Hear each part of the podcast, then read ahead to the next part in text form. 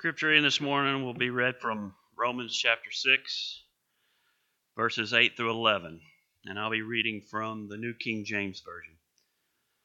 Now, if we died with Christ, we believe that we shall also live with him, knowing that Christ, having been raised from the dead, dies no more. Death no longer has dominion over him. For the death that he died, he died to sin once for all, but the life that he lives, he lives to God. Likewise, you also reckon yourselves to be dead indeed to sin, but alive in God in Christ Jesus our Lord.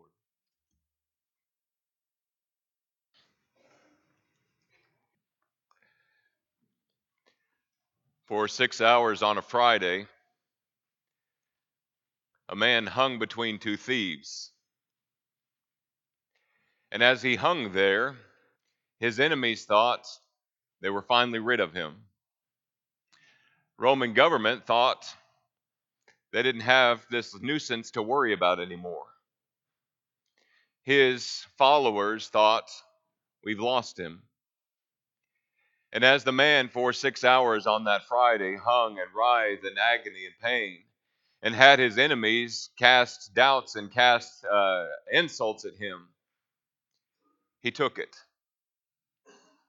And as it is, he spoke seven curious things there while he was hanging there on the cross. But as he spoke his last one, it is finished, in John chapter 19,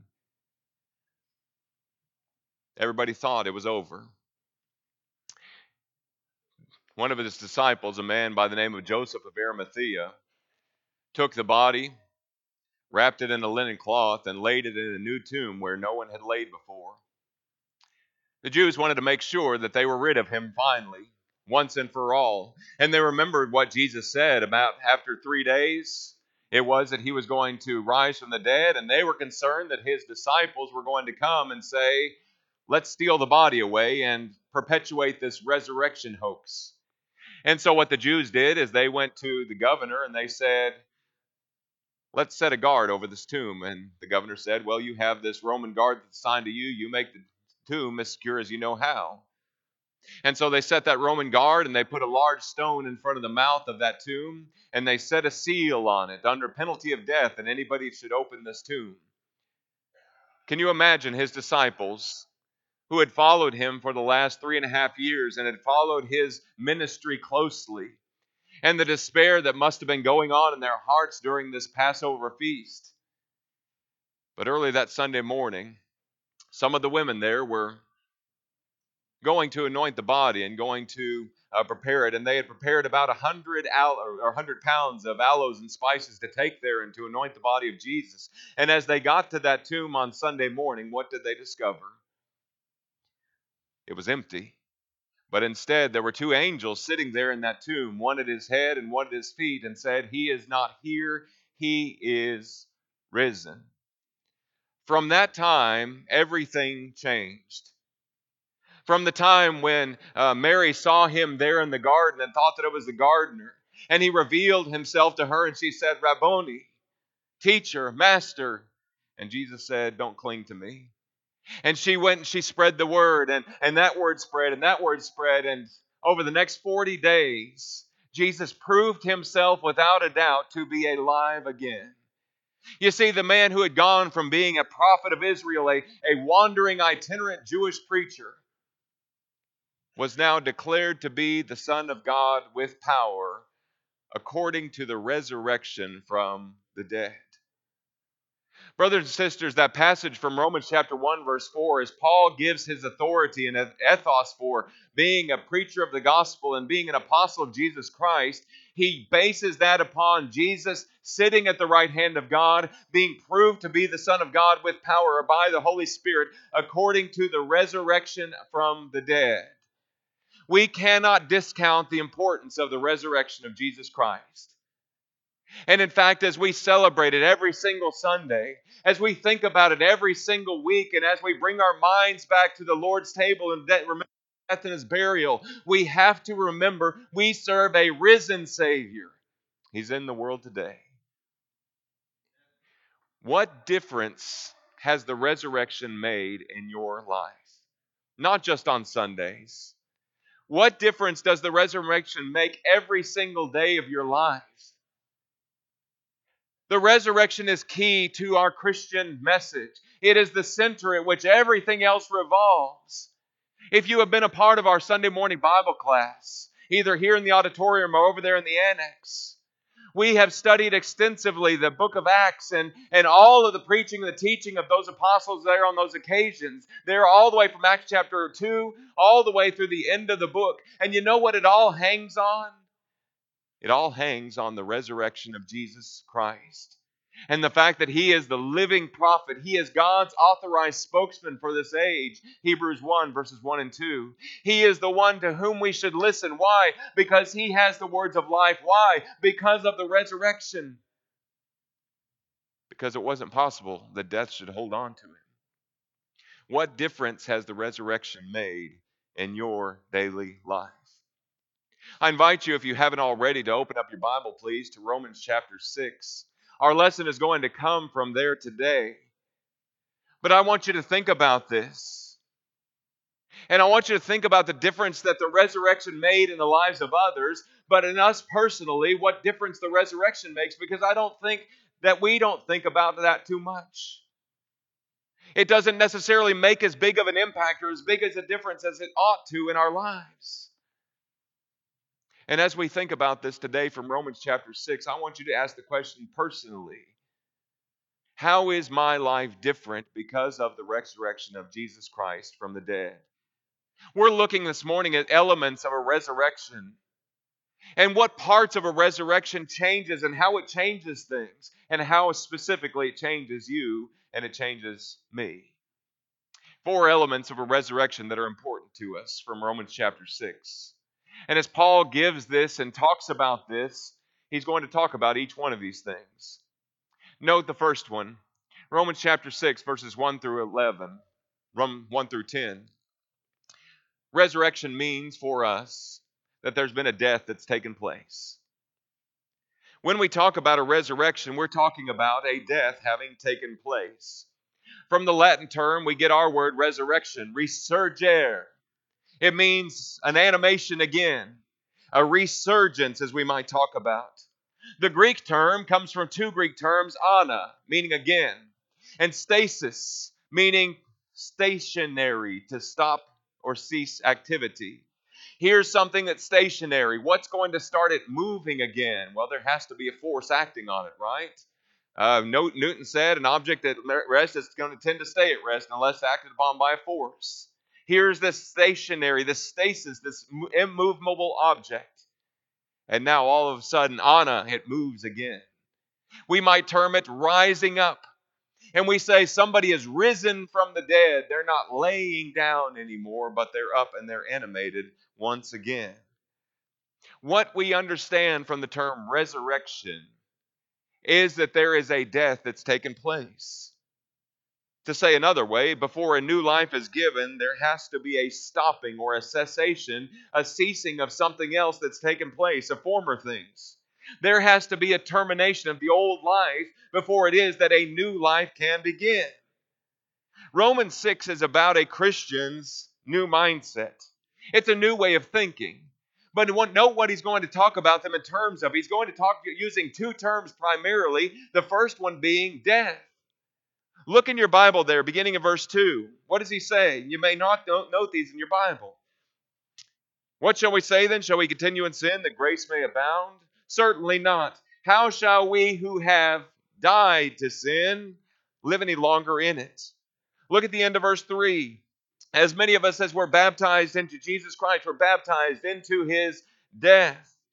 Look at verse 4. Therefore, we were buried with him through baptism into death that just as Jesus Christ was raised from the dead by the glory of the Father, even so we should walk in newness of life. Verse 5 For if we've been united together in likeness of his death, certainly we shall also be in the likeness of his resurrection, his anastasis. Knowing this, that our old man was crucified, there's a death there with him, that the body of sin might be, uh, sin might be done away with, we should no longer be the slaves of sin. For he who has died has been freed from sin. Now, if we died with Christ, we believe that we shall also live with him, knowing that Christ, having been raised from the dead, dies no more. Death has no longer any dominion over him. For the death that he died, he died once to all for all. But the life that he lives, he lives for God. Do you get the emphasis in these verses that death is important? There's a cessation of activity of that dead man. There's a man that's no longer active anymore, but now there's a new life that's occurred based upon that. And how does the passage begin? Romans 6, verses 1 and 2. Can we continue in a sinful lifestyle? Can we continue committing, practicing habitual sin as Christians once we've been resurrected? And the answer is no, absolutely not. You see, a life of sin, a perpetual, continual life of sin, doesn't fit for a Christian, one who's been resurrected, any more than a grave fits a body that's not dead. We can't go back because we died to those things. There has been a death that's taken place. And as that death takes place, we realize that it's also a continual process. Rome, uh, Corinthians, uh, excuse me, Colossians chapter 3 and verse 5 tells us that we need to mortify our earthly members, our members which are on the earth. That means we have to continually put them to death. And as we put those things to death, we realize the power of the resurrection. I'm reminded of the story about a man who was known for his public prayers, and he would use this repeated phrase Lord, brush the cobwebs or get the cobwebs out of our life. God, get the cobwebs out of our life. And the preacher knew that man. He knew that man's struggles, and he knew that he was continually, as a Christian, for, uh, continuing in certain things and activities. And as this man said, Lord, brush the cobwebs out of our lives, the preacher couldn't help himself. He said, Kill the spider. I wonder how many times God would tell us as Christians, You're continually dealing with cobwebs, kill the spider. Maybe in our own lives, we need to kill the things that we were already dead to. Maybe we need to put back in the graves the things that we try and continually bring out of the graves, the things that we're dead to. I wonder if God would tell us this morning to kill the spider of gossip. I wonder if God would tell us this morning to kill the spider of envy. I wonder if God might tell me personally to kill the spider of lust or wrath or of selfishness, as Anthony talked about on Wednesday night. What would God tell us to get out of our lives because they're no longer fitting for a life for one who's been raised with Christ? What difference has the resurrection made in your life and in my life? Number two, a resurrection means a death has taken place, but a resurrection also means that there has been a new life that's been granted. Did you catch in all those 10 verses that we read just a moment ago the contrast? Reckon yourself dead to sin, but alive to God. On the opposite end of the spectrum, note what he's contrasting here in Romans chapter 6. You were raised with Christ. What does that mean? That means I'm alive. We've been united, verse 5, and together in likeness of his death. Certainly we shall also be in the likeness of his resurrection. Our old man was crucified with him, so the body of son might be done away with. We should no longer be a slave of sin. Verse 8 If we know that we've died with Christ, we believe that we shall also live with him. Verse 11 Likewise, you also uh, reckon yourselves to be dead indeed to sin but alive to God in Christ Jesus our Lord. Note the life words in this passage. There is a resurgence, a new life that's been granted, and a new life that's been given. There is a new purpose for which you're living. There is, as we sing sometimes, a new creature. The old life has passed away, the new is what remains, and we need to shine the glory of what happened it is, we sometimes talk about a gift of life. We talk about with a new child the miracle of life. And we model our life after the one who gave us that life. Alive, me, alive to God means that the life we now live is the life we get, live for the purpose of glorifying the one who made us alive. I don't live for myself anymore as a Christian, but as one who gave me new life, I realize I have a new master. I have a new calling. I have a new purpose, and glorifying Him is everything that I do. And we talk about the re, uh, the new man being renewed in knowledge according to the image of the one who created him. Colossians 3 and verse 10. He is the one whose likeness the Christian bears after he's raised with him in baptism. We're dead to sin. We're alive to God in Christ Jesus our Lord. Some of you have already noticed, but I got new shoes this week. I don't know about you, but I usually have shoes until it is that I can feel the ground through my sock. That it is that there's a hole that's worn in the sole. And I don't think about it too much, and but I have my lovely wife to be able to say, Andy, you need some new shoes. and so I got these new shoes, and you know what? To be honest, they're a little bit uncomfortable right now. The leather's not necessarily broke in, and you know, I, I, they haven't really conformed my feet just yet. But you know what I did with the old shoes? I put them in the shoe box that I got the new shoes out of, and I closed the box up. Can you imagine me taking these new shoes and saying, you know what? I'm just never going to get used to them. I'm never going to get comfortable with them. And so I just take the old new shoes and I put them away and I get the old shoes back out and I wear them until it is that I can feel my feet on the ground between because the sock is now worn away. You know, our new Christian life, God has given us something that's far better and far superior than anything we can imagine before. True? It's true. But the thing is, is that when we become a new Christian, you know what? Sometimes it's uncomfortable for us. Why is that? Because I'm not used to perhaps guarding my tongue. I like to tell people what I think, and I like to tell them in no uncertain terms what I think. But when the Lord says, listen, you let no corrupt words proceed out of your mouth, then all of a sudden I've got to think about what I say. Maybe it is you conduct yourself in unbridled lust beforehand. It didn't matter what came on the TV. It didn't matter what came on the radio. It didn't matter what came on the internet or on the computer that's, that's sitting before me. I would look at those things or I would listen to those things or I would behave in certain ways that were in passions of lust like the Gentiles, as Paul would talk about in 1 Thessalonians 4. But now it is, as a new Christian, I've left those things in the grave. I'm dead to those things. I'm not going to continue in those things, as Romans 6 talks about. I have died to those things. And the life that I now live, I'm living for the glory of God. And you know what? That's kind of uncomfortable. I'm not used to it. But I recognize that I've been raised from the watery grave of baptism. I've been raised from the dead to walk in newness of life. But what happens or what should happen over time is the same thing that I should hope would happen in my shoes is that over time, I grow to appreciate the way they feel. I grow to appreciate the way it is that they make my feet feel. And as it is that uncomfortable becomes comfortable, it shouldn't be a thought in our heads to say, you know what? I'm just going to take these shoes off and I'm going to put them away in the closet and get the old ones back out because they were far more comfortable. We cannot go back to a life of sin. Why? Because that life of sin is in the grave. We buried it, we've left it behind. What's for us now is that we go forward, glorifying God and letting the life of Christ become more comfortable to us, not less comfortable. We look to Jesus, who is the author and finisher of our faith. We look to Jesus, just like Paul said, imitate me, just like I'm imitating Christ. 1, or 1 Corinthians 11 and verse 1. And we follow after him in his footsteps. Christians, don't forget your new life. Christians, don't forget the responsibility that we have to walk according to the footsteps of Christ Jesus, to walk pleasing to the Lord, and to follow after him in everything we do. Resurrection means a death has taken place.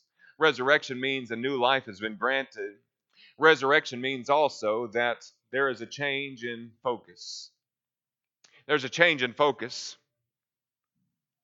Likewise, you also reckon yourselves to be dead indeed to sin, but alive in God to Christ Jesus our Lord. Note that. It's something that's happened, but note what the word is the verb. He says, reckon. You consider your life that way. You know what that is? That's a choice I make. That's a choice I make.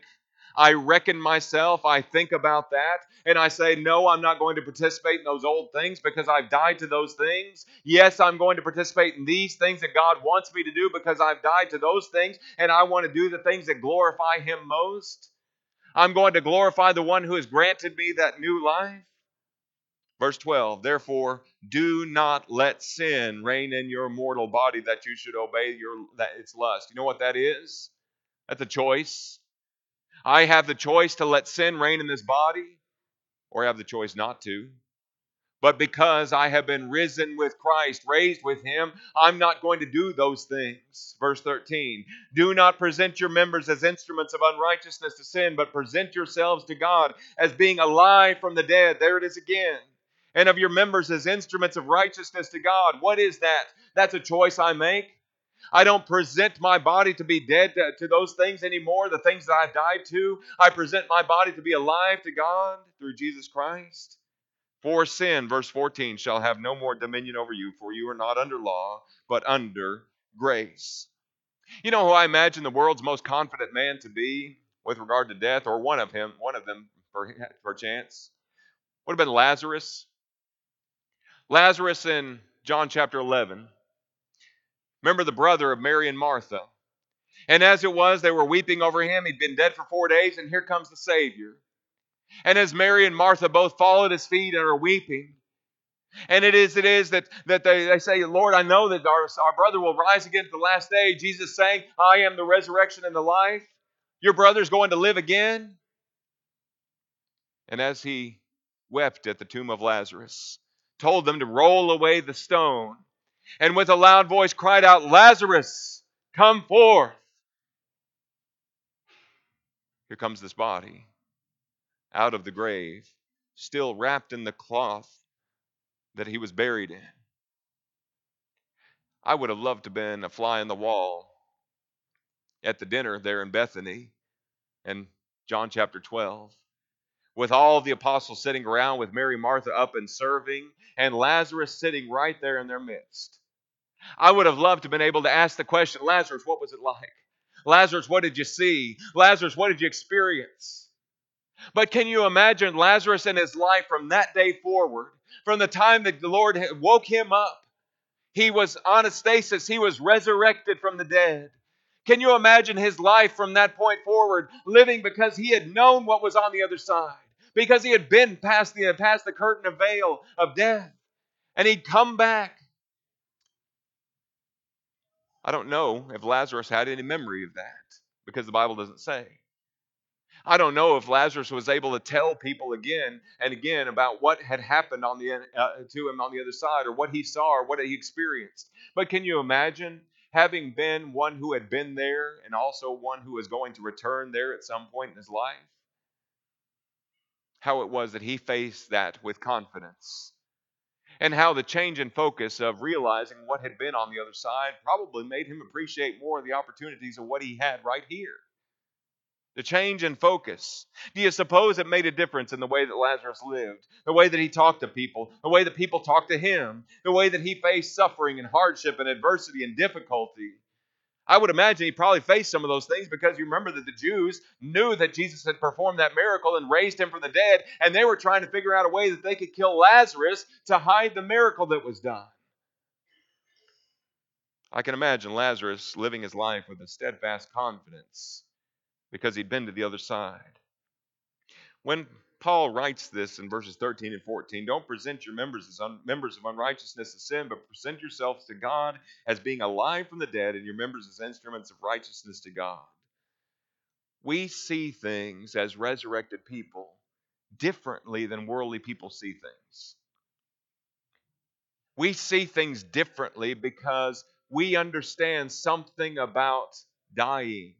We understand something about dying to sin and being resurrected. And the Christian now walks by faith and not by sight. 2 Corinthians chapter 7 verse uh, or 5 verse 7.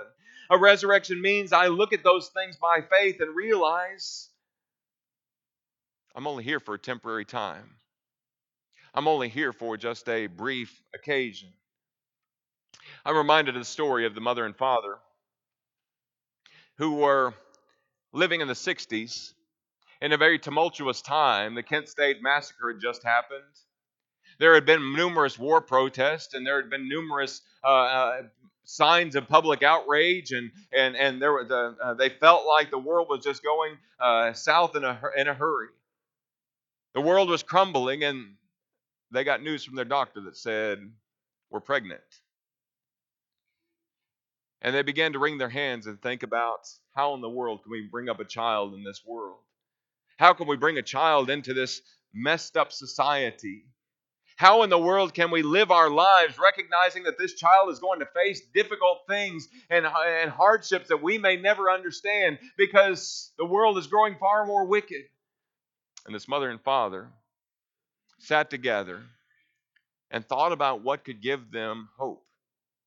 And they sat down, they penned these words How sweet to hold a newborn baby and feel the pride and joy he gives but greater still the calm assurance this child can face uncertain days because he lives. Because he lives, I can face tomorrow.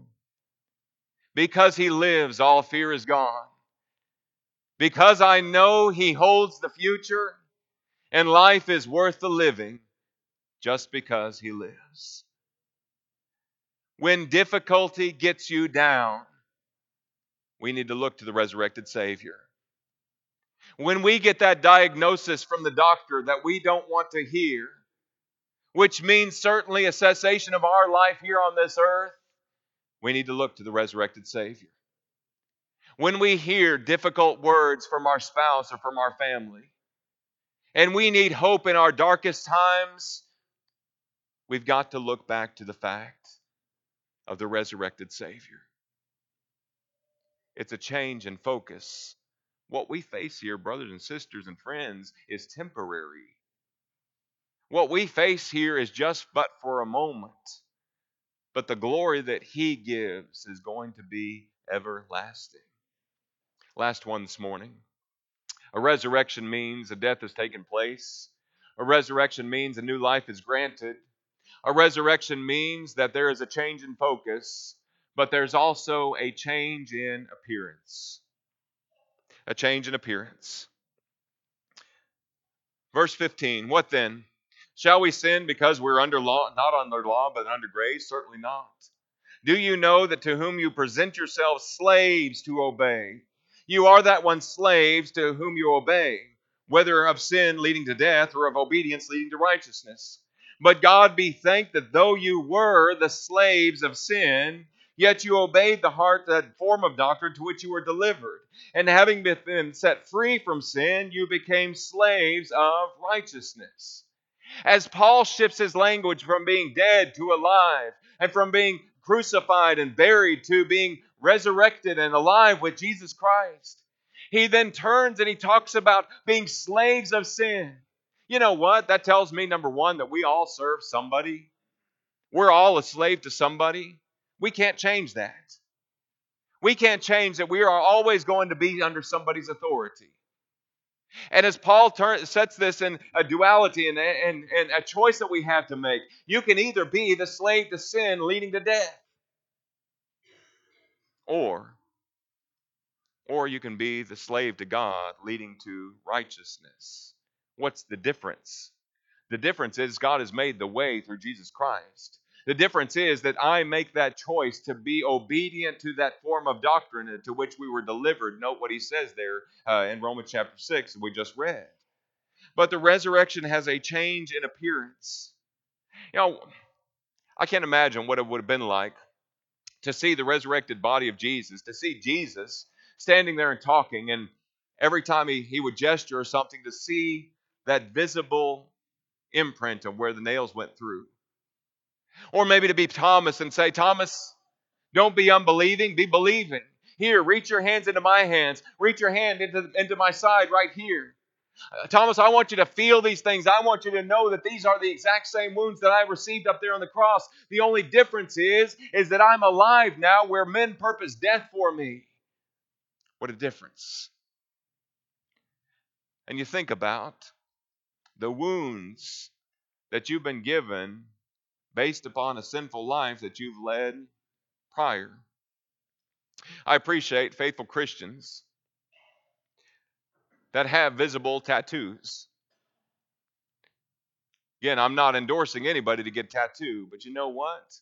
When you find somebody who's doing what he ought to do and trying to glorify God, having been set free from those things, and you realize you have a person who has come out of those things, and they still bear those marks of a lifestyle that was not lived to the glory of God, and you now look at their life and say, There's somebody that glorifies God, it's, it's powerful for me. When I think about Paul, and how it was that he talked about bearing the marks of the Lord Jesus Christ, literally the scars of service. Paul could lift up his shirt at any given time, and you could probably see the imprints of where the, the rod had beaten his back. And you could know that he suffered those things for Jesus Christ. There's an understanding that we bear the scars of maybe a life that we've died to. But then there's also an understanding of the bearing the marks that we are crucified people with Jesus Christ. That the same way that he had physical marks that he could look at, brothers and sisters, we walk around every day with spiritual marks that people ought to see of a life that's not lived for ourselves anymore, but a life that's been risen with Jesus, a life that's been uh, buried with Him in the waters of baptism and raised to walk in newness of life. And every day we shine the light of a resurrected life because that's what God called us to. That's your responsibility. That's my responsibility.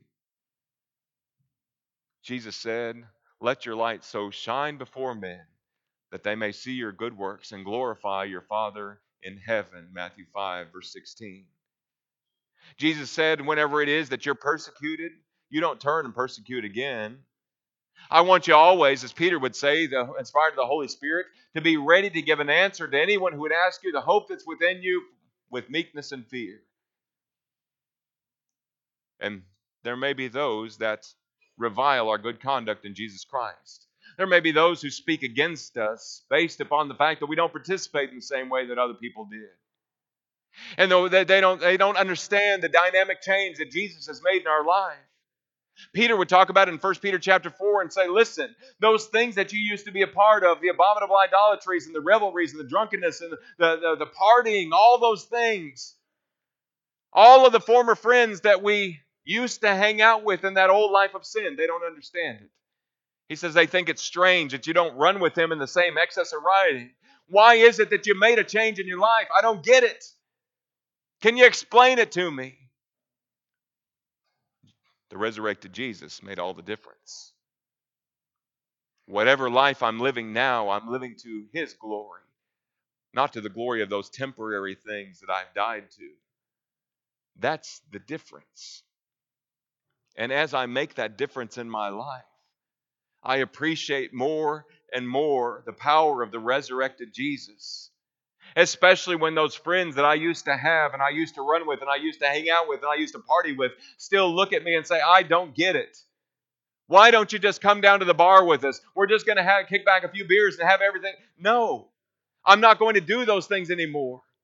Well, why don't you just uh, come down and, and badmouth the boss with us like you used to? No, I'm not going to do those things anymore. Why not? Because I died to those things.